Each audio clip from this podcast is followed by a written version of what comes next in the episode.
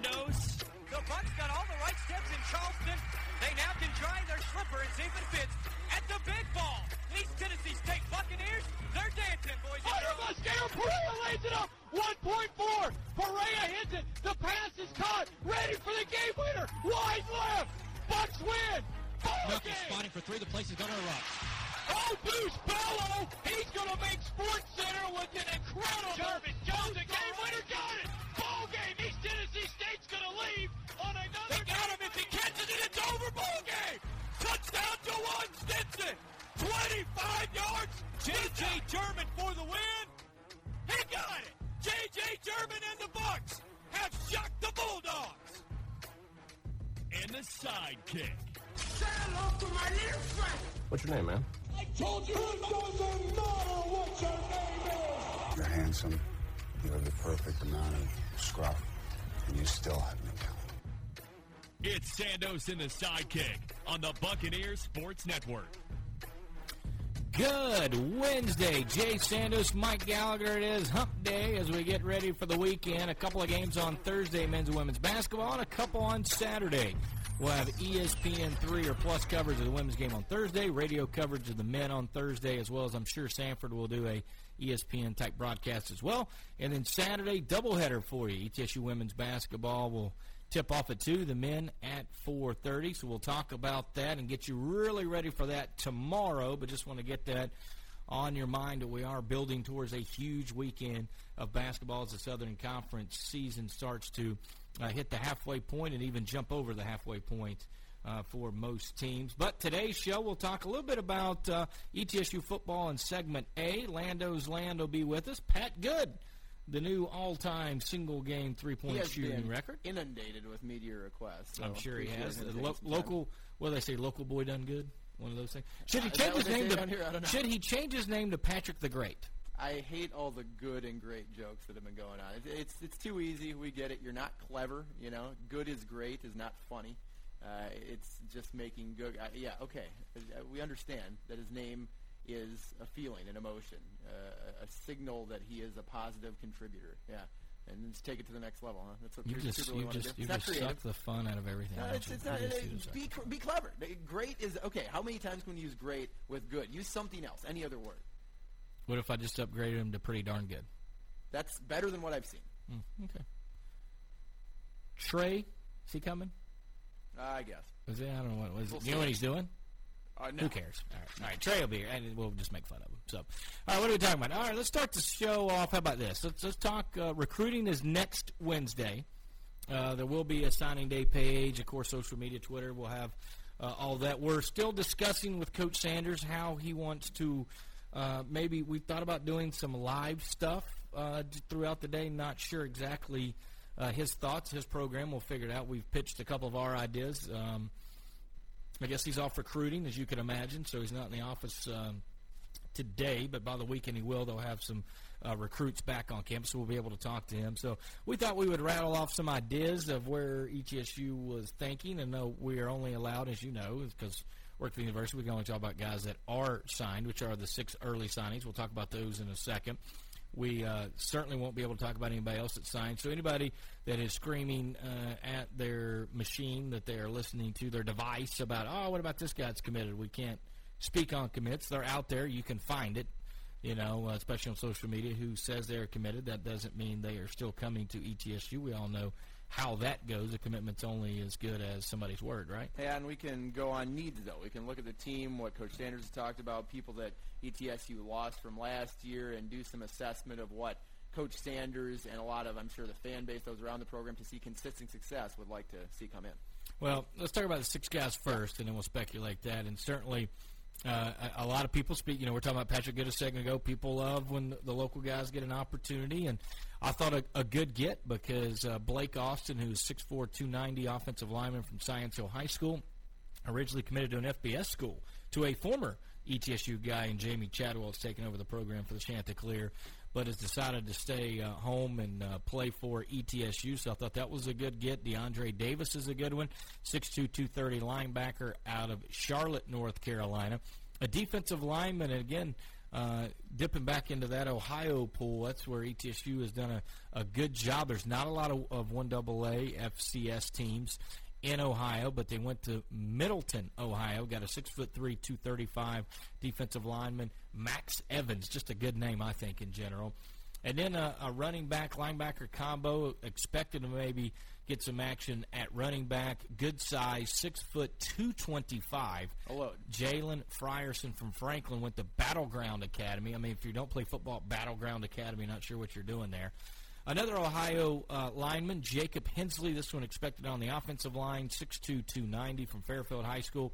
And uh, last but not least, a tight end out of Kentucky, 6'3", 230 uh, pounder from Lawrence County High School, Noah West. And so uh, that was a need. I was going to say, if you look at the offensive side of the ball, so six on there, but you look on the offensive side of the ball, I think they still have a lot of offensive linemen returning. Certainly, they lose uh, what seems like an all-world guy in Matt Pike, Pike, at yep. center, but they they do return several offensive linemen.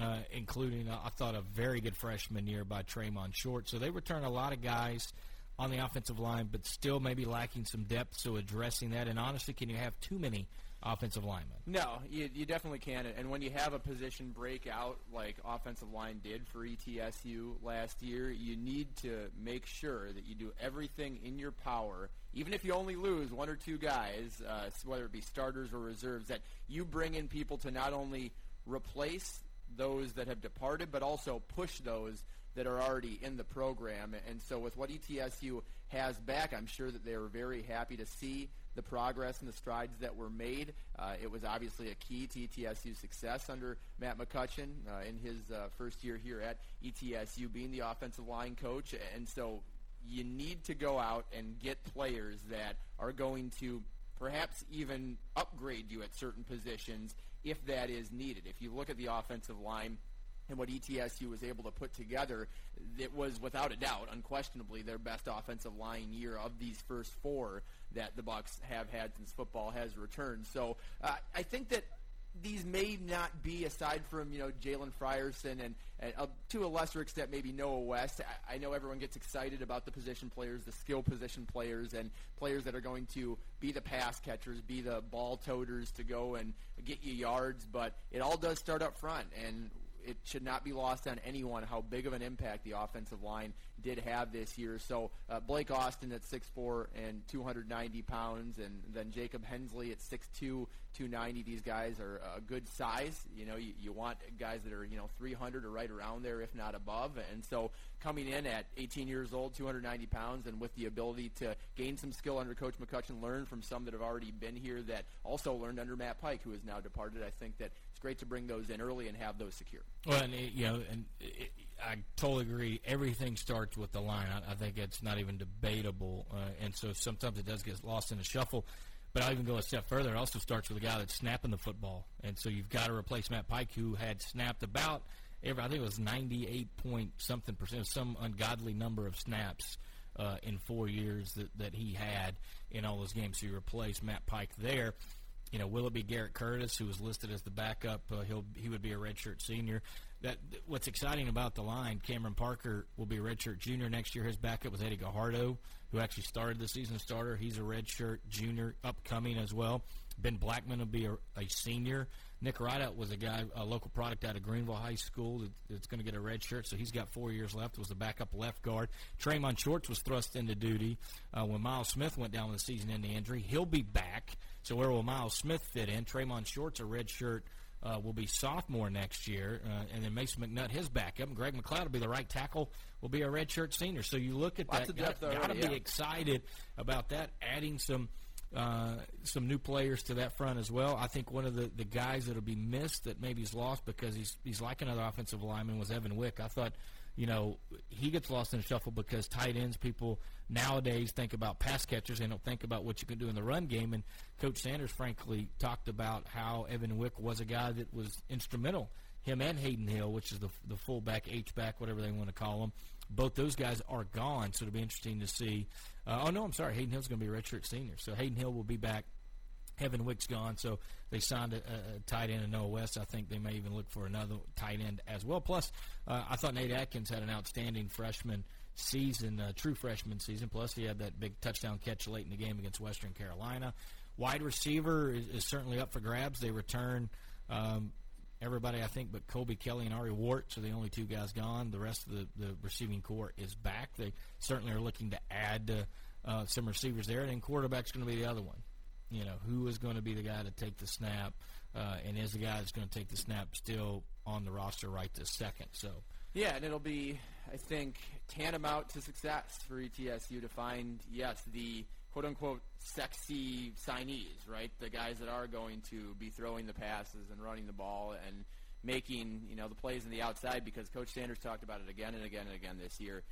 There were not those playmakers, at least up to the level and expectation that he would have liked to see that were out there for Austin Herrick and at times uh, Logan Marchi. So uh, I also really think that how signing day goes and what this roster looks like will determine a lot of how ETSU, you know, plays on offense. You know, I, I think you have to, to some extent, play to your personnel. And ETSU right now, I don't think there's any doubt about it. I'm not, I don't imagine that you would disagree with this either. But they are strongest in their backfield when it comes to Quay Holmes, who uh, very well could have been, you know, an All-American if he would have had, you know, sophomore, junior year behind him, but maybe new man on the scene, you know, certainly uh, freshman of the year, um, not only, you know, in the Southern Conference, but very well could have been, you know, on the national stage as well. So you've got, you know, Quay Holmes, you've got Jacob Sailors.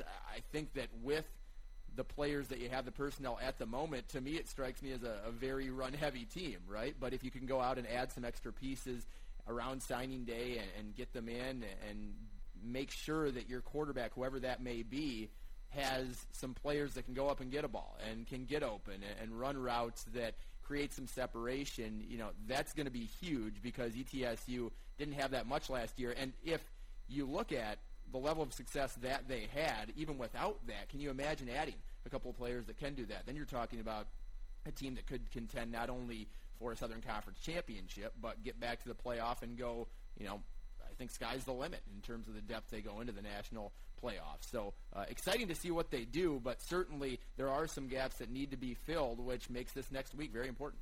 Yeah, I think it, it's going to be very interesting to see what all on, on offense. To me, and I know a lot of people kind of point to the defense, thinking that they lost a lot. In reality, they they didn't. No. I mean, now they do lose what was a spectacular linebacker in Dylan Weigel. I don't think we have to tell anybody about him over 400 tackles, almost 450 for his career.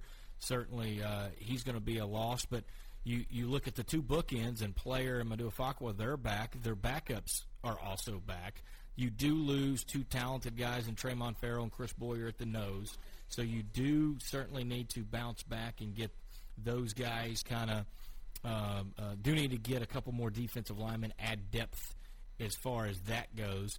I think the linebacking corps, you look at Blake Bachrath, he'll be back as a starter. J.D. Griffin was in and out of the lineup as a starter. Zach Yancey saw a lot of action. And then um, uh, Colton Lakes would be the one guy because he was the backup. Dylan Weigel didn't particularly play a whole lot, but they did play Yancey and J.D. Griffin a lot on the inside. Cayman Cooper's another guy that could start at the opposite outside linebacker, and they can move Zach Yancey maybe inside. Cayman a little bigger, though. Right, actually, I guess he's not. He's 6'2", 210. Uh, Yancey's 5'11", 210, so about the same. J.D. Griffin's a very healthy 6'3", about 250. Colton Lakes is 6'5", 240. The secondary, everybody is back. The only person lost is Dominique Williams, who is a backup and played nickelback some. But everybody's back. DeLentz, Robinson, Tucker, Lewis, all starters. Artavia Smith also started some. M.J. Woods was a freshman and only played four games. Got got hurt uh, uh, and ended up because of the four game rule. He's going to be able to redshirt. He's got four years left, so he's going to be back. Thomas Henderson saw some time. Quan Smith was a freshman, saw a little bit of time. So in all honesty, you're talking about re- replacing a nose guard. Again, a linebacker happens to be Dylan Weigel that you got to you got to replace and a couple backups. Right. That's it. You got nine of your starters back. Right. You could probably insert, except for D line, you could probably insert a linebacker that had saw a lot of action. That go and Austin Gatewood. I did leave him out. You do lose Austin Gatewood, so you lose two guys uh, in Gatewood and Weigel. And those were big contributors. Yeah, no and, and But in folks, terms of folks was a was a senior, but there's some, you know, I heard he because of some injuries, if he wanted a sixth year, he could have it. Now the question is, does he want Unsure it? of You know, does right he want to do something else? So you could lose three linebackers, but again, because the way they rotated them in, Kamen Cooper saw a lot of snaps. Zach Yancey saw a lot of snaps, especially against passing teams. J.D. Griffin saw a lot of snaps. Colton Lakes was in there as well. So it, it's not as bleak as I think people think it is. So I think uh, going back to the recruiting talk we've had, I think they definitely they've already added a defensive lineman. I think they'll get more defensive linemen. They'll obviously need to add uh, some linebackers, and then I don't know. They may get a secondary guy or so because they will lose a lot of secondary guys. Uh, uh, lose a couple key guys next year in the secondary, but the secondary is still young. DeLynch sophomore, Robinson sophomore, Tucker sophomore. You know, Jeremy Lewis, obviously a talented junior.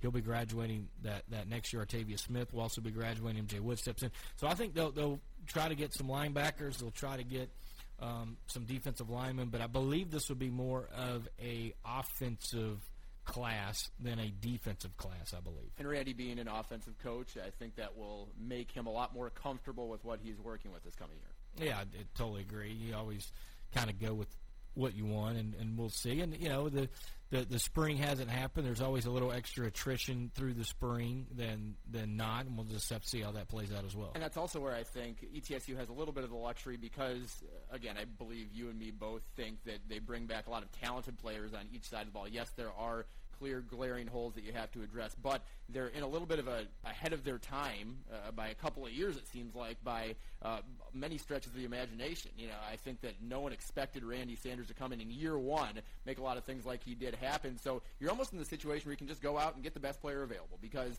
Randy Sanders has established himself, has established this program now as one that under him will contend to not only be in every game, win a lot of games, contend for Southern Conference Championship, go to the playoff. Of course, you do have to follow up success and prove it wasn't an aberration in year one. But the fact that year one has happened and unfolded the way it did, going and getting players that can just make you better and improve your culture of competition, I think, is massive uh, because you are a couple of years ahead of a lot of the time frames that people thought you would win. Going and doing that won't be a hindrance and won't I don't think it really ever hurts to have the best possible players around, but certainly now, if you can bring in players that will push the others that are here, that will raise your standard and raise your game for the next couple of years. Actually, almost yada yada, one of the most important positions they're losing. What's that?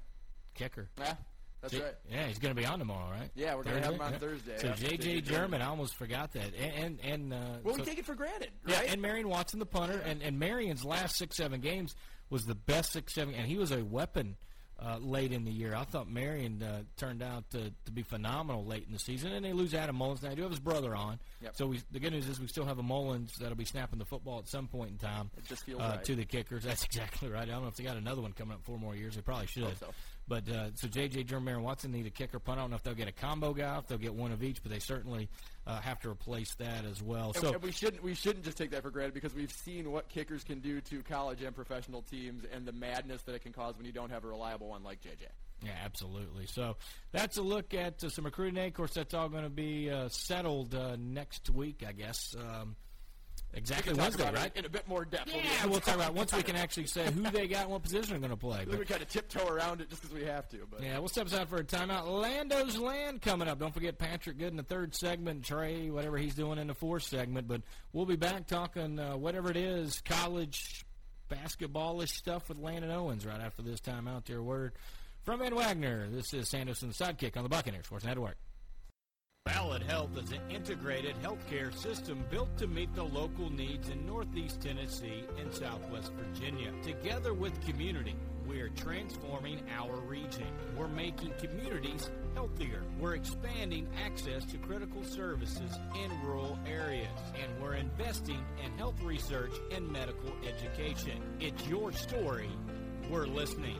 Ballad Health is proud to be the official healthcare provider of ETSU Athletics.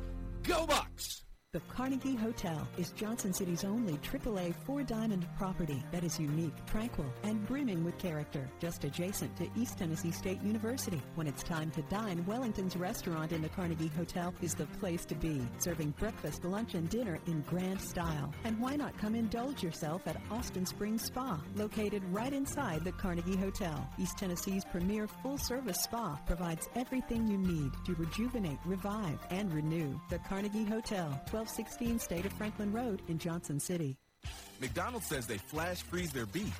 Doesn't sound good to Wendy's, but someone might be into that. Tis I, Old Man Winter, and ahem, I'm not a fan of frozen beef either. Don't stereotype me. I prefer fresh beef just like anybody else. I'm only human, eh, ish. Skip the frozen beef from the frozen arches and head to Wendy's. Try a Hot Dave's Double and see how fresh, fresh tastes. Fresh beef available in the contiguous U.S., Alaska, and Canada.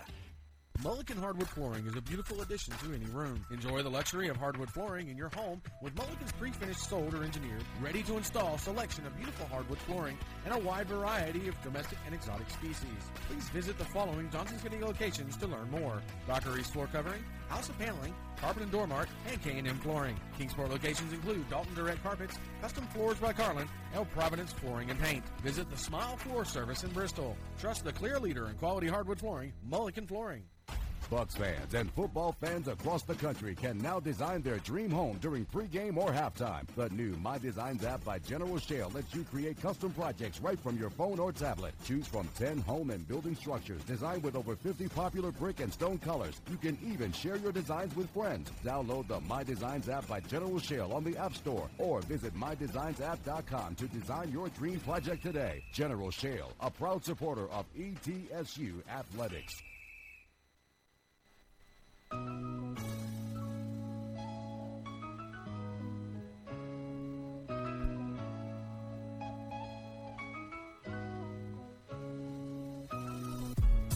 Sandos in the sidekick. Jay Sandos steps aside. Mike Gallagher with you. Patrick Good, point guard for the ETSU men's basketball team, takes Jay's seat for now. Jay will be back for Lando's Land in just about uh, 15 or 20 minutes. Uh, Patrick Good is inundated with all these media requests over the last number of days, but has been nice enough to take some time with us. And this is the only radio request you've gotten, so I actually am going to you know pat ourselves in the back here for a little bit. I'm very happy we've had the chance to get you on because the TV stuff, you know, you get kind of a snapshot of everything that's gone on um, in your career over the you know certainly past 96 or so hours, but coming back to ETSU, being from around the area, I know that those angles have been explored a lot. I want to talk about, firstly, just obviously the night that you had on Saturday against Western Carolina. I sit back and I'm listening to the game on the way back from ETSU women's basketball. I was on the trip with them those four days, and I'm on the bus, and I'm just like, my gosh, this is incredible. And it's one after another. You get to six, seven, and then you're like, okay, this has got to be it, right? Where you're kind of blowing them out of the water at this point. And eight, nine, ten, eleven, and I'm blown away. Have you ever been in that type of zone before? Um, shooting all around from three, probably not. The most I hit in the um, high school game was ten. Wow. But I mean, I think that went into overtime. So to play in a, a co- collegiate game at the Division One level, uh, 27 minutes and 11 for 17 from the three point line. It was just one of those one of those nights you have in the gym where, where you can't miss anything. And it was kind of like I was just going to shoot until I missed, and I and I didn't miss. So I'm like, they're like, keep shooting, and the coaches just kept um, drawing plays up for me, and my teammates kept finding me when I was open and setting great screens. So it was kind of just like just keep feeding Pat the ball and just you know what I'm saying shoot it if you can shoot it, and then I kept shooting it and it just would find the bottom of the net every time. Because So. you're an unselfish guy. You know, I, you don't strike me as a guy that's always looking for a shot. You can facilitate. You let the game come to you. So was it uncomfortable at all? The fact that it was like, all right, hey, Pat's the guy tonight, and the fact that I think your previous career high was 21 when you were at Appalachian State. Yes, sir. You go over that by 14 points. Were you taken aback a bit at all by just like, wow, you know, this is my night? Um, not really, because all the shots that I was shooting were, like I said, sets. I shot a couple in transition toward the end, and but everything that um was within the offense, it was nothing out of character. So I felt like I was in my comfort zone, and just um obviously Mladen played a great game as well, so he took some of the attention away from it. So it just left um left me open for some open shots, and I was able to knock them down. I love the comparisons to Klay Thompson that people were making in those immediate couple hours after the ensuing days because I think Coach Forbes had the stat that on the coaches show Monday night you took six dribbles throughout that entire evening and Klay Thompson has been known for, you know, I think what was the one where he dropped like 60 and he had taken 12 dribbles the whole night or something like Yeah. that. So very similar. A, a couple of those shots that you made were absolutely incredible. You mentioned to Jay Sandos after the game that you really felt like you were in your zone after like the sixth or seventh one when the shot clock was winding down. You said, "Hey guys, you got to pick me up if I don't hit this." But when that went in, you really felt like you knew it was your night. Oh yeah, I did. Um, but with the dribbling aspect from it, um, I mean, it kind of just happens. I feel like with basketball, the less dribbles that you take, the more efficient the offense is. Because if you can get it into the post and they kick it out, and you swing on more, then you have the defense in rotation. So I kind of just like to play that way and just not try to like over overdo it. And I feel like sometimes if you dribble too much, then you can put yourself in a in a pickle in a in a bad situation. So I try to stay away from that as much as possible. Just stick to what I I know my role on the team, and I want to perfect that and. Um, and that's shooting and, and, and getting others open. So I feel like I try to do that as much as possible. But um, yeah, when the when the seventh one went at the end of the shot clock, it was kind of just like it's, I'm shooting it at the logo and it's just going. And I'm like, wow. How many Yeah. of those? Were, how many of those were heat checks? Be honest with me. Um, I would say maybe the ones toward the end. The I shot one in transition, and it was kind of just like off a miss, and one of their players lost their shoe. So I'm like, we're gonna have an advantage regardless. So I kind of just like switched uh, switched sides of the court and got to the middle of the court and was it was within range and just shot it and let it go, and it was just bottom of the net. And it was kind of just like I kept getting chills because when you shoot like that, you expect yourself. Uh, you know, I wouldn't say expect yourself to miss, but when you when you miss, you're not surprised. You're more surprised if you're making ten or twelve in a row. You're just playing the percentages. Your mind is geared like that. Right. Yeah. Yes, sir. Yes, sir. So I mean, I have the the utmost confidence, and my teammates and coaching staff do as well. So that's that's never been a problem with the quote unquote shooting slump. So I mean, hopefully, I can continue to um, to to play my game and just be the best that I can for this team. You talked about being in range. It seemed like you were in range when you stepped off the bus. Uh, talk to us about the mental side of this because I feel like the one thing that people don't really think about is kind of what you just talked about. Your brain is geared towards, okay, you know, maybe I'll hit a couple threes today, but you're not going to have one where you hit six, seven, eight, you know, in 10 or 15 games, really. You know, like that's a once a season, twice a season type thing usually. Now, hey, if you get in a roll and you hit 10, 11 again next game, more power to you. ETSU fans would love to see that. But how do you make sure that when you get to that sixth, seventh, and eighth, that you're stepping outside of what your brain is accustomed to? You know, because I know when I was a baseball player, that was the toughest thing for me was I would get hot and I'd just be like, oh, I know I'm coming down to earth eventually. Like, when is that coming? And you'd almost be waiting for it. So how do you make sure that you stay even keel and level and your shot then obviously will follow along and continue to go in?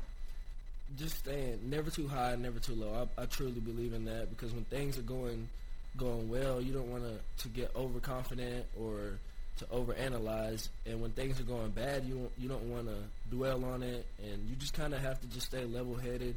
Which I feel like I try to do that as best as possible. But just um, when when you know you're in the zone, it's kind of just like this is once in a lifetime opportunity. If if somebody would have said, "Well, you're gonna hit 11 threes tonight," I would have been like, I haven't hit 11 threes in seven games, so what are you talking about? Right. So it was kind of just one of those things where, like I said, it was in rhythm shots. It was nothing out of character, and I mean, I got open looks, and they just kept going in. So it was just, it was just a great feeling. It gave me chills to be out there and to be able to do that, and just to see the excitement from my teammates to to react how they reacted. It just kind of made everything a whole lot better. What does it mean to you to pass Courtney Pigram, TJ Cromer, or Sean Rembert? I mean, for a lot of people, maybe outside the SoCon or even the ASUN, for some of the guys that played during the time that they did when ETSU was not in the SoCon, uh, outside the region, maybe they don't know those names. But for ETSU basketball, and for those that know the blue and gold, those that have been around the region for a little bit of time, and especially for yourself, growing up around Johnson City, being a Johnson City native, and I'm assuming going to a lot of ETSU men's basketball games when you were little, being familiar with those guys, knowing how great of players they were, I bet it has to be pretty special. It is just those those great group of guys right there that you just stated. Um, the only one that I know personally is T.J. Cromer, and I mean, he's been he's been a great mentor to me, and just being able to um, work out with him during the summertime, and just to being able to see how he's matured over his career, and just the uh, just the just see the work ethic put into it that he's put into it. I mean, obviously having a great career here that he did, and just seeing it from somebody else that's older than you and has been through the fire before, you kind of just want to, I guess, just get as much advice as, uh, that you can from him and just um, just try to be successful like he is. I mean, he sent me a text right after the UNCG game, which I think I might have went 0 for 5, 0 for 6 from 3. Mm-hmm. And he was just like, uh, keep your head up. It's a long season. Get back in the gym tonight or tomorrow. And that's, he said that's what he used to do on his bad shooting nights. And I mean, that that's that's what I truly believe in. Just because when things are going good or things are going bad, you still you still have to stick to your routine and just be your normal self. And I feel like I did that. And when you do that, good things happen to to good people. So I feel like that's a true st- true statement that I live by. That's what I always find is helpful too. And this is not the same, right? Being a player versus doing whatever else you are in your life. But I, I've always felt that too. When you have a bad day doing whatever, right? It can be you have a bad day at work, you have a bad day with, you know, a relationship that you're in, whatever it is, it always helps to have something to bounce back to. And so with basketball, it's if you have a bad game, it is getting back in the gym and putting yourself in that atmosphere again and just moving on quickly, having a short memory, right? Yeah, for sure. I mean, uh, just in life, you don't want you don't want to dwell on a bad day or a bad game just because it can uh, it can be a domino effect. You don't want to put your teammates in a situation for for them to have to pick up your slack. You have to bring it every single day, and just mentally, I feel like I've matured ever since I've um, went to Crockett and played for my dad. He just helped me so much with the mature aspect, and obviously my mom, my mother as well. But like I said, when you when things are going good, don't don't get overconfident. When things are going bad, don't don't think it's the end of the world because you want to stick to the same routine. After the shooting night on Saturday, I got back up at 8:30 on Sunday morning and went to the gym and shot before I went to church, and then I shot that night uh, with my dad, and that's the same routine that I did at, after the UNCG game. Right. So I mean, if you're going if you're going to do that in a slump, then why wouldn't you do that after a record-breaking night? So that's that's just how I feel on that. Makes all the sense in the world. Uh, we're not having you on just because of this night that you had. I know all the attention has come at this time. I promise you it is just coincidence with us. We have Austin Herrick on every Friday, and we continue to. It really started just during football season, but when you have something like that, the instant thought is, all right, well, basketball's coming up. Basketball's huge around Johnson City. ETSU men's basketball is going to draw tons of attention. Trying to get back to the SoCon tournament, there's um, just a firestorm of interest around ETSU men's basketball from October to March, and we hope into April. That'd be fantastic. But sir. um, we look at you know options for who can we have on from ETSU men's basketball to you know kind of fill that gap that Austin Herrick might leave. And you're the one that came into my mind right away, uh, just talking to you for some of the other you know getting to know type stuff and things that we've done around here since you've been back at ETSU. So we came up with five names for the segment. I'll be interested to hear what your thoughts are on. You can go ahead and rate them one to ten. Then we will have probably a bunch of losers, but maybe one winner when it all comes uh, to being said and done with this segment. The Good Doctor with Patrick Good. One to ten. Where's that at? Good doctor, uh, maybe five. Okay, a five. That, that sounds about right. I looked at that and was like, okay, good times with Pat. I actually like that. You like that one? Yeah, because at Crockett, uh, I had a teammate. It was Dustin Day, and, and they used to say "Good Day" for the Pioneers. So it kind of just it flows. So that kind of brings back some old memories. Okay, I, I like that. We, we've hit on that one at least a little bit. Uh, this one is because of Steve Forbes, and he was talking about you post game. I don't think anybody Oh, that's cares. not the one. Where's Pat, that? Pat, Pat, there it is. Pat, Pat, Pat.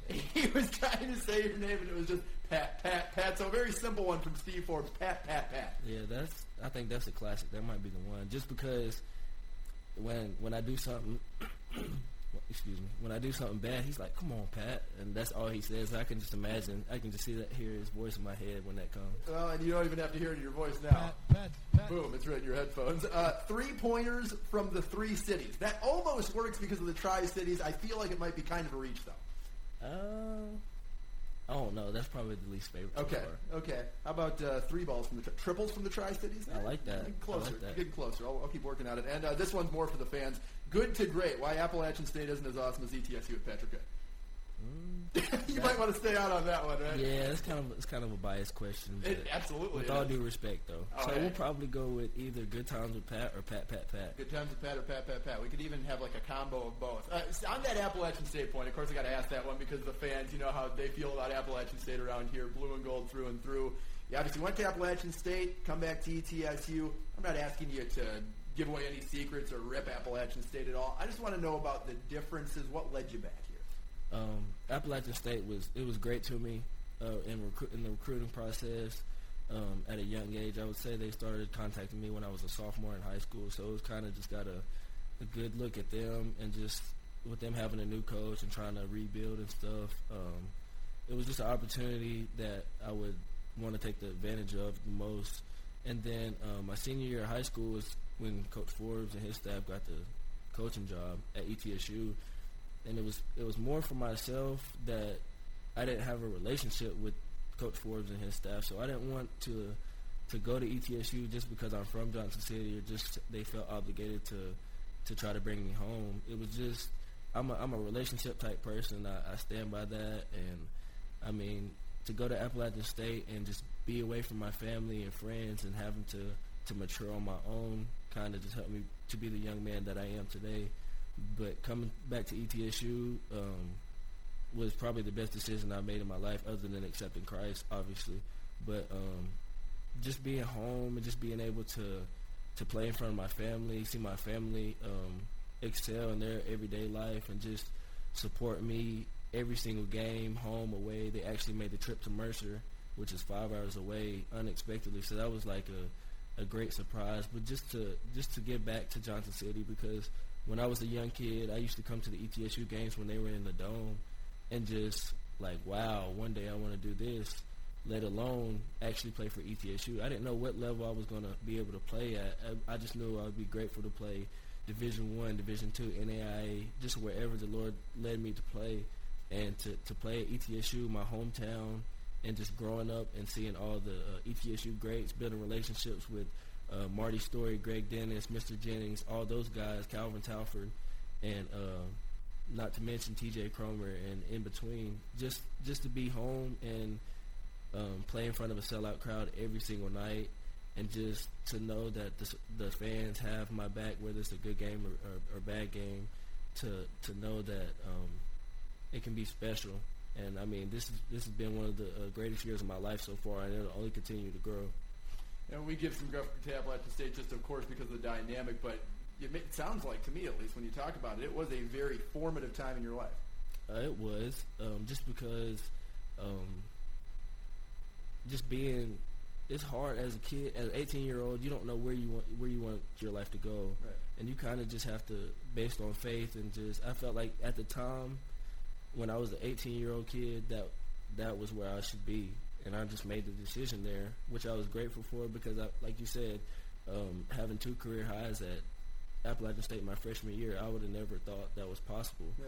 but just um, it, w- it was just a great experience. But I just didn't feel like I would be ultimately happy for four years there. So I didn't want to, to drag it out or to to give up on basketball or anything like that. So I just wanted to to excel and then hopefully go into coaching. So I know Coach Forbes and his staff have great connections, and then hopefully play play professional if that's um, in the future. But I mean, to answer that question, that would be it.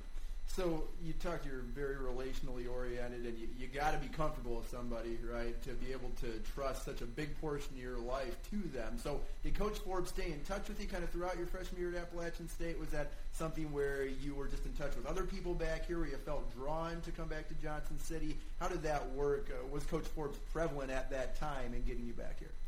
Um, I would say probably uh, Coach Penny Collins, the ones that's at TSU. Yeah. Um, I would stay in contact with him, not for recruiting purposes, just um, just when they would have successful games. I mean, when they played UT, I was actually back at that game, so that kind of just gave me chills of, wow, I could actually be playing out there. Right. But um, n- nobody, I never really contacted anybody until I got my release from Appalachian State, and I was considering all options, but I had one at the at the very top, and that was ETSU. I mean, there there were so many more positives than there was. I don't think there was a negative on the list, but um, just yeah, and then when I when I um, told my dad, we actually had a conversation about it, and it was kind of weird how it happened because I was like, uh, he was. It was just a random day when I was at Appalachian State, and I um, he was like, I came back just from ETSU practice, and Coach Forbes and them asked about you, what they did constantly, and he would tell me that, Mm. and I kind of slept on that, and just realized that they still, you know what I'm saying, cared about me even if I was somewhere else, Right. and then that just helped lead to my decision of coming back home.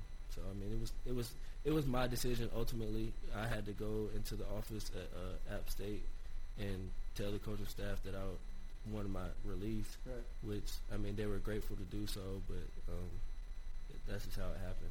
So you come back, and I think there's a lot of different ways people see City now to year. Some will say, "Boy, it gave me such perspective." Others will say, "It was really nice to see a new angle of the game," and others I think are just flat out frustrated by it, right? Because you can't be out on the floor, can't be helping the team that you came here to play for. What was your experience? From last year, Yeah.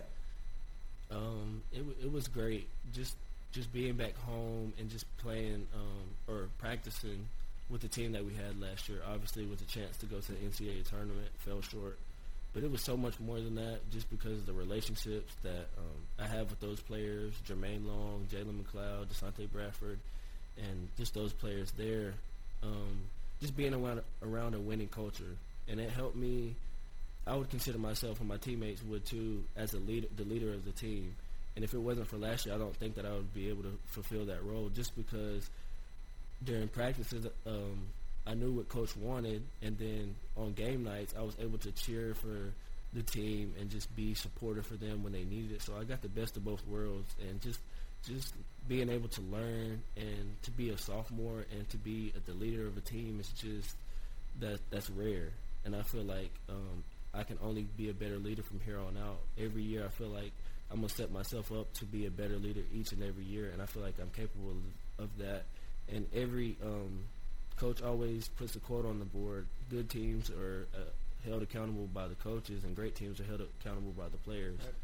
And I, I truly believe in that because if I can um, get on Romy or Tray or, or Bo or Isaiah in in the huddle instead of the coaches doing it, then they'll actually take that not personal. It means a bit more, though, doesn't it? It does, Yeah. just because we're all in this together, and it's not like when when a coach is kind of getting on you, you kind of like, well, he's picking on me or it's personal. Right. But when it's peer to peer, they know I have genuine love for them. Right. So I mean, I would never give them something that they didn't need to hear. Right. How do you want your game to evolve now that you're here? I I think it sounds like it already has a ton in terms of leadership qualities, which is so important. But uh, you are obviously a tremendous three-point shooter, great facilitator. Are there aspects of your game on the floor that you want to get better at? Are there things off the floor where you feel, you know, I should really be striving to attain this goal? Where are you at in terms of evolution of your game on and off the floor? Number one, number one uh, would be maturing for sure. Um, each and every day, I always feel like you can get better every single day. I mean, that's just that's just in life in general. But um, I feel like defensively, I could be better. Just um, be more consistent with it instead of. I don't really base it off my shooting nights. It's kind of more of a, I guess, day to day type thing. But I mean, I feel like I should bring that every single day, just as I bring my shooting every single day. So I shouldn't um, defer between the two because I, when it's all said and done, I want to be more known as a complete player more than just a three point shooter, if that makes sense. But like I said, I know my role on my team, so I'm never going to go out there and do something that I've never practiced before, or my team, or like the coaches never gave me the freedom to do so. Which I mean, we have a lot of freedom on the team, probably more than anybody I've ever played with included not included with my dad obviously but i mean um, just um, from that aspect of just getting better every day all around i mean there's ne- there's not one thing that i want to um, excel in i just want to ex- excel as a complete player and just be a better person and a teammate because when it's all said and done and we all graduate and go our separate ways and we're at each other's weddings and funerals and reunions and stuff we'll remember the relationships that we had on and off the court more than we'll remember, oh, well, we beat um, Western Carolina by 22 points Right. on this day and age or, or whenever it is. But um, just being, like I said, a relationship person and just to know that uh, if anybody on the team needs any advice or needs to talk to somebody, that I'm always here and just just being there for one another. That means more. How is the chemistry of this team? I think last year, you know, you talk about your relationship still with a lot of the players that were here and now are gone, and that team was tremendously successful in a lot of areas. 16-game winning streak captured the attention of a lot of not only local media, national media, got a ton of attention. Um, where do you feel this team, in terms of chemistry and relationships, is to last year's team? It seems to me, just having been around the program for a couple of years, it's always a very close knit group. It is. Um, especially with having only four guys or five guys back from last year, and just having a new a new group all around JUCO players, freshmen, and uh, transfers. I mean, it's up to us to build the chemistry. We can't let the coaches uh, dictate that, and I feel like we've um, only gotten stronger each and every week. Just just le- learning how to play with each other, and just being with each other on and off the court. It like I said, it means it's going to mean more at the end of the day than it does in this at this exact moment. Right. And I feel like we excel with that. We um, we pull for one another when somebody comes off the bench. We try to stand up and you know what I'm saying. Just just be just give each other confidence. That's the main thing. If you have if if your um, your peers and your teammates are giving you confidence, then you're like, why would you want to let them down? Yeah. That's kind of the mentality I have what I think makes this team so dangerous. Last one for you. We appreciate the extended time you're about to leave for Samford. Uh, four day road trip, obviously, but uh, inside outside game that this team is uh, has the ability to play. I mean, you've got Jeromy Rodriguez inside, Mladen Armus, Lucas N'Guessan, even James Harrison. You know, I know he's not getting a lot of minutes right now, but he can make some moves down low also. And then when you're hot from three, when Tray Boyd is hot from three, and the list goes on. Really, I'm just using yourself and Tray as examples because you have been the most prolific three point shooters, but you can kind of do it from all over the court, and certainly it seems like to me that is the most dangerous quality of this team that can make you play with anybody on the right day. It does. Um, watching teams like Duke and those high level teams that have 20 point scores per game scores, um, obviously we don't have that on our team. We have three player, three or four players in double digits, and two uh, two or three more players uh, on the verge of having double digits. So it's like if you stop Patrick Good tonight, then then we have a chance to win because that's not true. Right. I mean, I feel like we feed whoever's hot at the time. If I mean, we've gotten Tray Boyd hot a couple times from uh, beyond the arc. I mean, Romy's had a 2020 game, and Lottie's been playing well as of late. Um, I feel like it's hard, we're hard to to scout. I would say you can't key in on any one guy. Because if they if they double team the the post players, they're just smart enough to kick it out, and we're confident enough to knock down shots. I mean, that's just how it is, and I feel like that's how basketball should be played. It should never be around one sole player. I mean, obviously, if the team has to do that to win and gives them the best shot, then I understand that. But the team that we have here is just, I mean, we're so unselfish, and I mean, uh, I think we lead the the conference in assists per game, which is that's rare because I mean we share the ball so well and we want to see each other succeed. So I mean that's it's it's a great feeling to play with, with my teammates. Got to be a good feeling too to look up and see yourself leading ETSU suddenly in conference scoring. Like you said, it's any given night it could be anybody else aside from yourself, Tray Boyd, Jeromy Rodriguez. List goes on and on. Uh, even some of the guys that I feel like maybe aren't at the forefront of offensive success right now, say the Isaiah Tisdales. You know, and you've seen early on in the season that he can put up big numbers too. He's just that seems like letting the game come to everyone else, and certainly when his moment comes around, I'm sure he'll be ready too. Pat, appreciate the time. Yes, sir. Good luck on the road trip. Go Bucks. Patrick Good, Johnson City native, ETSU point guard. Samford is coming tomorrow night, and ETSU in action Saturday as well. Catch both of those games on the Buccaneers Sports Network. Back with more on Sandos and the Sidekick on the Buccaneers Sports Network. It's funny how things can multiply, like cold weather. One minute, a few snowflakes fall. The next, you need a snowblower just to find your feet or tardiness. Run two minutes late in the morning and you're a half hour late to work. Come on. But good things come from multiplying too, like the new Multiplier Instant Games, which give you a chance to multiply your winnings. So go ahead, enjoy the good kind of multiplying today with the new Multiplier Instant Games, only from the Tennessee Lottery. Game changing fun. Please play responsibly. Wow, am I happy about my new Wow Rate e checking account at Citizens Bank. I got a huge rate on my deposit and great account features. With that sort of a deal, I'm saving for much needed Bucks tickets to cheer on my team. Learn more about Wow Rate e-checking accounts at citizensbank24.com. Wow Rate e-checking accounts at citizensbank24.com. Go Bucks! Bank your own way. Citizens Bank number FDIC. Looking to promote your business but don't know the best avenue? Stand out from the crowd and go big with billboards. We're Allison Outdoor and we're the new guys in town. Whether it's digital or traditional billboards, our locations span the Tri-Cities. If you're looking for high exposure for a day, a year, or anything in between, we have rates and packages for you. Call Nick Stickley for pricing at 423-360-4809 or AllisonOutdoor.com. And go Bucks! Food City is excited for another thrilling basketball season with the ETSU Buccaneers. Even when slicing up the finest cuts of beef, selecting the freshest produce, or preparing the sweetest baked goods, we live and breathe Navy and Gold. So go get 'em, Bucks. On your quest for a Southern Conference championship and beyond, Food City is with you every step of the way. Food City, official supermarket of ETSU Athletics.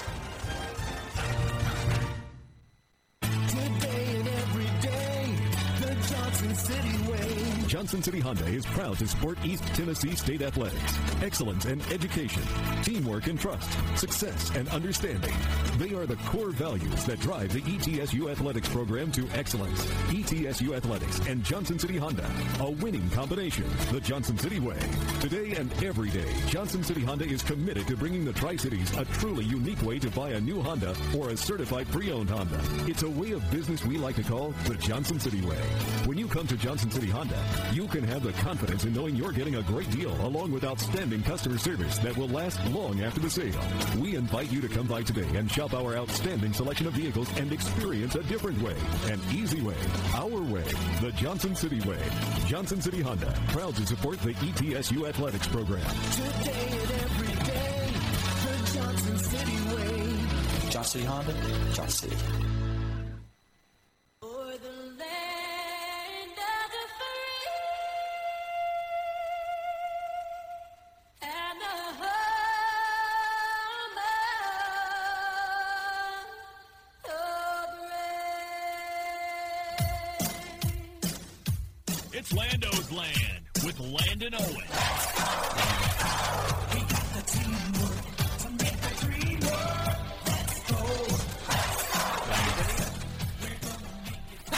Bobby Bonilla reference. There we go. Love it. Love it. Oh, Love we're it. close Love to- Bonilla Day already? Are we close to Bobby Bonilla Day? When is it? You probably have it memorized by now. I think it's in July. Oh, really? Yeah, I don't think it. I think it comes mid-year. So it could be like halfway to Bobby Bonilla Day. It's like the, what, 18 and a half year anniversary or something like that? Yeah, you know, you look forward to certain dates in baseball. You got pitchers and catchers reporting soon in a few days. You got the first day of full rosters, and then you got Bobby Bonilla Day. So, um, yeah, that's what life as a Mets fan's all Uh, a about. special one for everyone, really, except Met fans, right? I'm sure Met fans would like to forget about it by now. Uh, we we have not. We have not. Well, it's impossible to since you're still paying the man. Anyway. Exactly. What's going Exactly. on, Landon? Oh, not much, boys. How are you?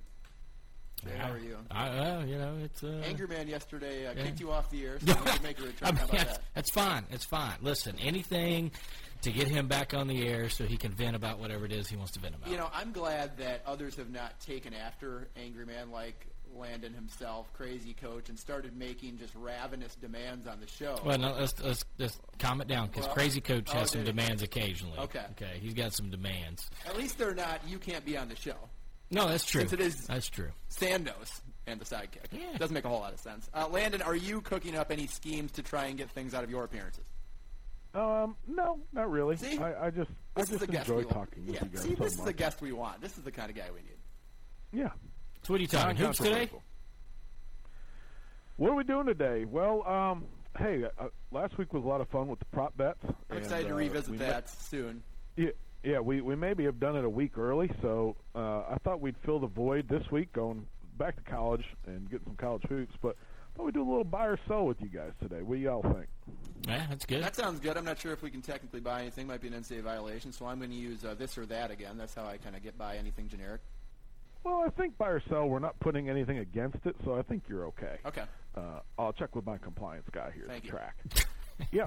Um, well, hey, first one, Mike. This was just for you, uh, sidekick. it today in in Minnesota, it's it's pretty cold. it's minus 14 degrees. Yeah. However, the Gophers Yes. are 15 and 5 right now, so that's a plus 10 uh, win win loss differential. Yes. Buy or sell, the Gophers are going to have a plus 14 win differential at the years at year's end. Oh, sell. No, no, no. This is the Golden Gophers. No, you ever watched he's the University of Minnesota? already. No, no. I, I mean, come on. I, I know this program. You know, Richard Pitino. I'll give him some credit. Uh, he has uh, he's built it a bit. I think too slow for some people in Minnesota, but he's starting to get those results. Um, he's taken some lumps ar- along the way, but some good wins. You know, whenever Minnesota beats Wisconsin, specifically in Wisconsin, that is a banner moment, a banner achievement, especially at the Kohl Center. Not a lot of teams win there, and although many teams have uh, this year, not Michigan though, obviously. Uh, but I think Oh. that it's going to be yeah, no, uh, you're not going plus 14. Now it, it will be an NCAA tournament team, and that is enough for me. I'm not going to get greedy. Uh, there's no You way that I'm going to look a gift horse in the mouth, and 2018-19 is that gift horse. Minnesota's receiving one vote in the AP poll right now. Uh, that doesn't make me confident that plus 14 will happen, but I do think that they get to 20 wins, and that should be enough to secure their seed. Well, they do play six or seven ranked teams the rest of the year as well, so the, the schedule doesn't favor well. So, uh, not that you asked me, but I'm going to sell that as well. Yeah, sell. Yeah, well, we're gonna we were gonna ask you, so you've already answered the question. All right, uh, number two, the SoCon champ, whoever that will be, uh, will win a game in the NCAA tournament this year. Whoever that. Oh, will I'm be. buying Well, that. it's going to be Buying that. ETSU, and Absolutely. I think Jay has something on that already. Yeah. Bold prediction. That was my bold prediction Yeah. before the season started that the SoCon champ would win a game, and I'm sticking with it. I, I am buying that 100%. Is there any way now, Landon? I'll be interested to hear your thoughts on this. Obviously, we've advocated on Sandos and the Sidekick and many around the SoCon and Johnson City, the Tri Cities have said, well, let's talk about a multi-bid league with the type of year that Furman and Wofford and UNCG and ETSU are having. Do you think that it is completely out of the realm of possibility, or 99% chance out of the realm of possibility?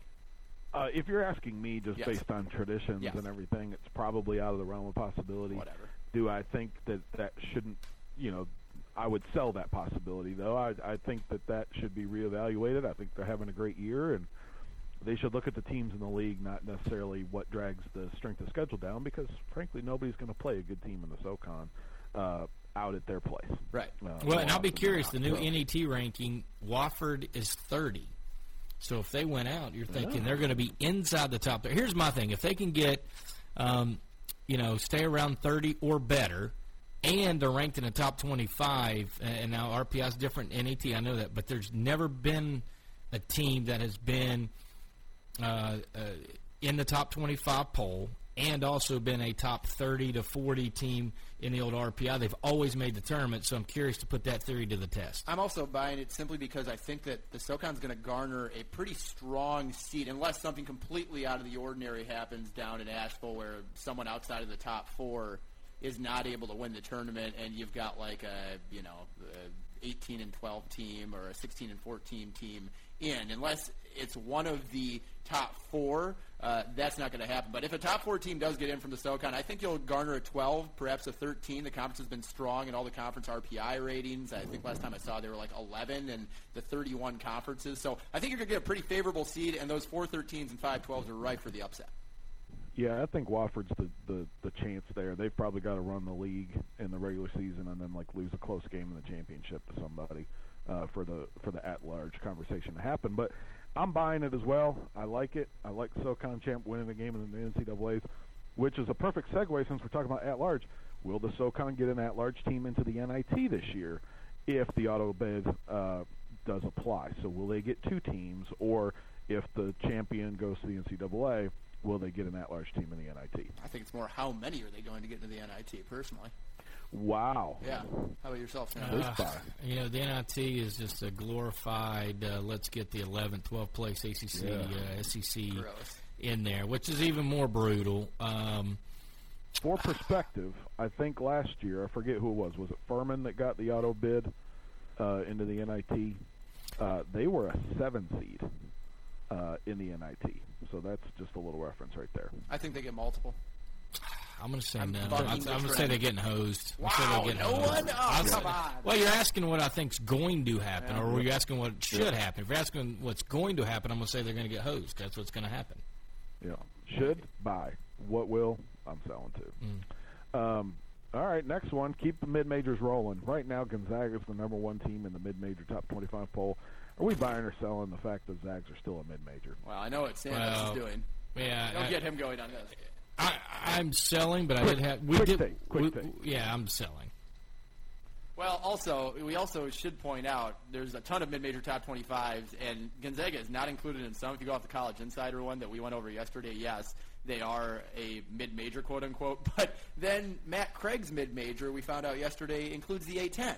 So the definition is blurred left and right, regardless of where you look, blurred for the better or the worse. I think that Jay's definition, I believe, to be the correct one. If you are historically a one-bid league and you you don't even include this in your definition, but if you're included in like the top ten in the country in the regular poll, I think it should be excluded as well. There's got to be some. If you can receive the number one overall Yeah. seed, you're not a mid major. That's all. I'm You're saying. not a All mid major. Sell.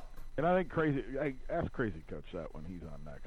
Um, sidekick, are you buying or selling that? Uh, sell. So, Right? I think so. Um, all right, Cinderella. We had a uh, great Cinderellas last year. Loyola made it to the Final Four. Uh, buy or sell? Final f- uh, Cinderella makes it to the Final Four this year. Uh, non-power conference, or uh, not including Gonzaga. I was going to say, are you including Gonzaga? Huh? Not including I, Gonzaga. no, I like that. I was going to jump on that quickly. Um, So you're probably looking at if you're playing. you're looking at Nevada, Nevada, Buffalo, Buffalo, right? You're talking something like that. Uh, You got also receiving votes. You got Hofford, uh, Hofford, Wofford, Hofstra. That's my new school. We're combining. Uh, Davidson, Texas State, North Texas. I don't think it's happening. Two No, I don't either. I don't Yeah. either. I'm going to sell. Sell. Sell, sell, sell. Uh, fun one. Zion Williamson's going to break a backboard before turning pro. Oh, that Oh, that's a good so one. fun. That is a good. That's a good one. I'm going to take technology over the freak and say sell. When was the last time a backboard has been broken in a college or NBA game? Do we know? Send it in, Jerome. Was it, has it been that long? no, no. it's come been past It's that. been since then. Was it Shaq when he like ripped down the backboards a No, couple that, times, or has it they, happened they've since? still had. They had one. Uh, there was a freak one in a conference tournament like three years ago. Really? Okay. Yeah, and If anyone's going to do it, it's going to be Zion. I'm a big Zion guy. I've even started to come around, and uh, you please just spare me when you are wanting to beat me up after this. But I've even started to like Duke because of Zion Williamson. Uh, but I don't think that yeah, backboards are. It's very rare, and as Jay mentioned, technology has gotten better and better. Even a six foot nine, 280 pound behemoth like Zion Williamson, I don't think he can pull it off. He is as close to of a athletic clone to me as you could probably get. So Uh, the, uh, the weight might be distributed a bit I'm differently. probably going to sell that as well, though. Technology is just too good. All right, the perpetual bubble team, near and dear to my heart, the Cuse. Will they make it into the field of 64, or they will make it in the field of 68 by yourself? Probably. I Well, they do like every year, no matter what. It's Oh, unbelievable. obnoxious. it's uh, it's it's it's awful. They'll, they'll be under 500 in ACC. They would have played like one road game in the history of the world that wasn't a league game. So I'm, I'm going to say I'm going to say they're in. to- you're going to sell? No, no, I think they're in because it's uh, it's about selling tickets. They have a good following, and uh, they somehow seem to, if they can just get in there, their style of play works well in the tournament. So I'm going to say they'll put them in. Yeah, their computer numbers are going to get them in again. I mean, the schedule is ridiculous the rest of the way. Yeah, at BC, at Pitt, those are a bit easier. At home to Florida State, you're probably going to win that. At home to Boston College, probably going to win that. But then it's four games in a row that are against ranked teams. And then you also have to play Virginia, the second last, second to last game of the year in the regular season. But the computer numbers are going to be strong because the ACC is always good at basketball. They'll win probably I don't know 18 games and get in. It's stupid. Yeah, so you're buying it. I'm buying it too. Uh, wins at Duke and Ohio State. Not that Ohio State's turned out to be anything special, uh, but they were ranked when they went up there. Losses to Old Dominion, Georgia Tech, UConn, and Oregon are, are ugly. But uh, you know, losing at Virginia Tech, there's no shame in that. Losing at Virginia, there's no shame in that. So if they win a couple more big ones, look at that. Uh, speaking of Virginia, uh, buy or sell. Virginia will not make it to the second weekend of the of the NCAA. I'm going to buck the trend this year. I'm going to say Virginia figures it out and gets to the Sweet 16, but no Final Four. Yeah, I have always been a major detractor of Virginia, and it worked out pretty well last year. Now, I didn't have them out as a 16-1 upset. I think I had them out in the Sweet 16. I'll probably have them out in the Sweet 16 again this year, but I give a 0% chance that they make it past the Sweet 16. That is their ceiling. I could see it happening in the first weekend, but more likely early in the second weekend. I'm going to put a special note on this one because we're going to revisit this, of Oh, course, after the tournament. Zero percent chance. Zero. Sidekick says past Sweet 16. He doesn't score All enough. right. Yep. We'll, we'll we'll get in there on that one. Um, I'm selling as well. They're last year was a fluke. They're gonna come with a a, a purpose this year. All right. Uh, penultimate one. Big Ten will not have a team advance to the Final Four this year by yourself. Mm. Michigan. You know, like Syracuse, the, the way the Beilein coaches is just it fits tournament style.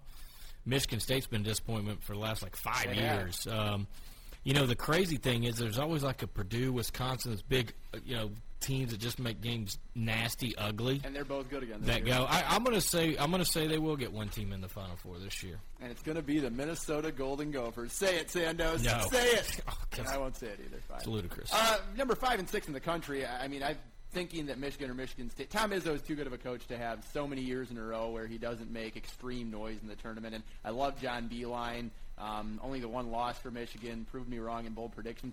Someone has to get to the Final Four. Uh, I am buying that at least one team gets there, and I'll, I'll use the word at least. So you're selling that they will not have a team. I don't know. I'm not good at the buy or sell thing. I'm Yeah, saying one team does I'm get buying there. that they're not going to get there. This is what they do. They're good at it. They're good at having a good regular season, and then disappointing in the postseason. So we're buying they're not going to make a team there. Um, all right, final one. Might get a bonus question depending on how this goes. Tennessee will make the final four. Buy or sell? Sell. Hard sell. Whoa. Hard sell. Wow. Hard sell. Yeah, there's no way. This is Tennessee. Come on. Just, I, they haven't done it. I'm, I'm going to say sell. I just I think Soft sell from you. yeah, it's a soft sell because I, uh, you know and they return a lot for next year. Maybe that's the year. And, and I'm thinking that, that I think this would be like they. They, they they- they've gotten national recognition. They're starting to get there, but they're going to run into teams that have been there, done that, and and I just feel like it's going to cost them this year. In the same token, similar, let's say the, the LA Rams. If I could use football real quick, I, you know the Rams weren't there in the playoffs. It cost them. Uh, now all of a sudden they've been there another year. It's helped out. So I, I think next year's the year, but I, I I think they'll lose in the Elite Eight. Now, here is where they could possibly make it. I think pretty much every team in college basketball is fraudulent in some way. I think Tennessee's fraudulent. Duke has shown to be a bit fraudulent here and there. Virginia, obviously, I think is fraudulent. Gonzaga, you never bet on Gonzaga in the tournament. Any Big Ten team? Michigan and Michigan State, if, if you're believing that Michigan and Michigan State and the Big Ten as a whole are fraudulent like Landon Owen is, then you're probably saying that's not going to happen. Kentucky is the one that I'm still pretty sold on, where I feel like they're probably a lock to get to the Final Four, but then Nevada, North Carolina. You can go down the list, Landon. I don't think I'm sold on any team. So that's the only way that Tennessee gets a backdoor ticket to the Final Four. And of course, it's all about matchups, right? We we're doing this not knowing Exactly. what the draw Exactly. is and who has tough this and that. Because it's all about matchups, right? NCAA term is all about matchups. I love and, sweeping and who matches up there. Yeah, you know, I think Purdue and Wisconsin, their style of play would give Tennessee fits, where I think you know Michigan would not give Tennessee fits the style of play. So it all depends on that. Agreed. I think um, I'm going to buy them as a Final Four team. I think they're really impressive. I think they they do enough defensively. They've got a pretty pretty solid offense. They've got multiple stars, um, and they just seem to be that team that has put it together this year. Um, they had that little a couple close calls. They figured out a way to win. Um, didn't they take down Gonzaga already? They did. They did. Um, so you know, I think they've got some confidence. They know they can win those games. Um, I totally get what you're saying. Of you know, the the next year's the year that go, but I think those guys won't be there next year. I think Schofield, I think Williams will come out. Um, they won't have much left to prove. So I think this will be their their swan song. And you know, I'm not saying they're the team of destiny that's going to cut them all down. That was going to be our bonus if we all bought into this. But uh, there's no real reason to to ask a hard sell on not making the final four if they're going to win it all. So You're just a homer, We'll is what put you a- are. You're a homer for we'll every put a- place you've ever been. I'm not a homer. Complete I- homer. I'm surprised we didn't get a Marshall, a Rutgers. There's just so many others he could have gave. Virginia Tech, and he didn't give us one of those. Oh, Landon, that's Yeah. your music. You got to go. What a shame. Oh, that's a shame. Well, boys, it was a fun time. We'll we'll revisit these picks uh, after the tourney. Thanks, Yeah, well, and, and don't forget, next week I guess we'll look at the props, right? Yeah. Next week we're going to revisit the props, and we'll find something else to argue about. See you later. right, buddy. See you, man. And we're cutting Trey. Trey is out this week as well. Oh, Trey! We'll get his We'll see you tomorrow. Yeah. We have four quarters with Trey. Long show today. Trey, Great go on. show. Yeah, I thought so. Yeah. I mean, listen, anytime you can get uh, a little signing day, Pat Good, Landon Owen all on the same day, It's a busy day. Big fan. All right, that'll do it for Wednesday. Tomorrow we'll preview the men's basketball, women's basketball contest, and uh, JJ German on the show, right? Another big guest. Let's yeah, go. there we go. We're bringing you the best content. And the four quarters. All that coming up tomorrow. Don't forget to download us SoundCloud, iTunes, subscribe to the RSS feed. We'll be back tomorrow. Another edition of Santa's Sidekick on the Buccaneers. Work that work.